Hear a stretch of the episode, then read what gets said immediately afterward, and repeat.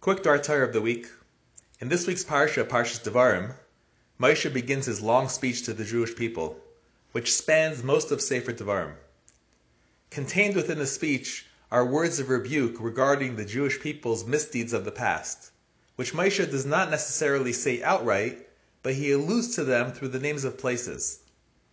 In the very first pasuk, Moshe mentions v'chatzeros v'dizahav, which Rashi, based on Chazal, explains that Chatzeros refers to the rebellion of Korach, as Chatzeros can also mean separate courtyards, just as Korach attempted to cause a split and divide in the Jewish people.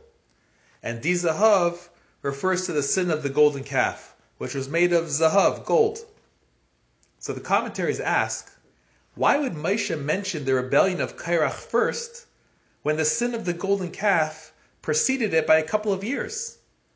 Seemingly, Dizahav should have been mentioned first. So the Chozeh of Lublin explains that when the Ten Commandments were given, I am the Lord your God, and al panai, there should be no other gods before me. It was said in the singular form.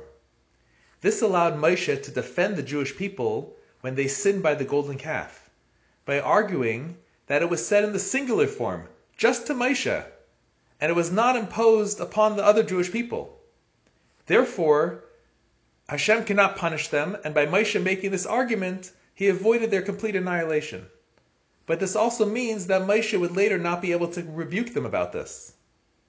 However, when Korach started his rebellion, he told Moshe, Loma tisnasu al kahal Hashem.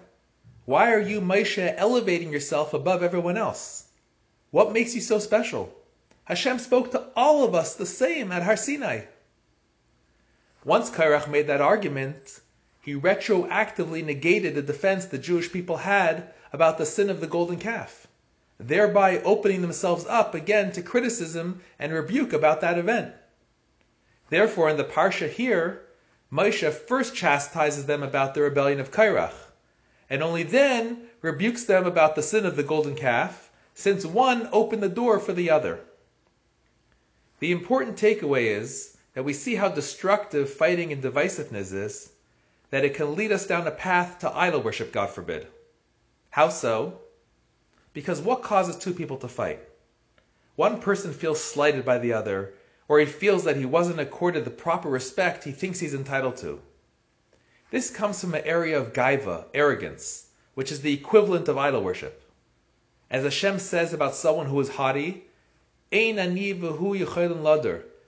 I cannot dwell in the same place. In other words, Gaiva chases away God, so to speak, which is tantamount to Avodah.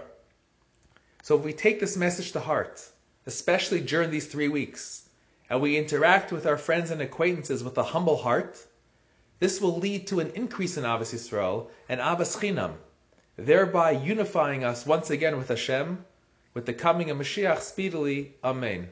Have a good Shabbos.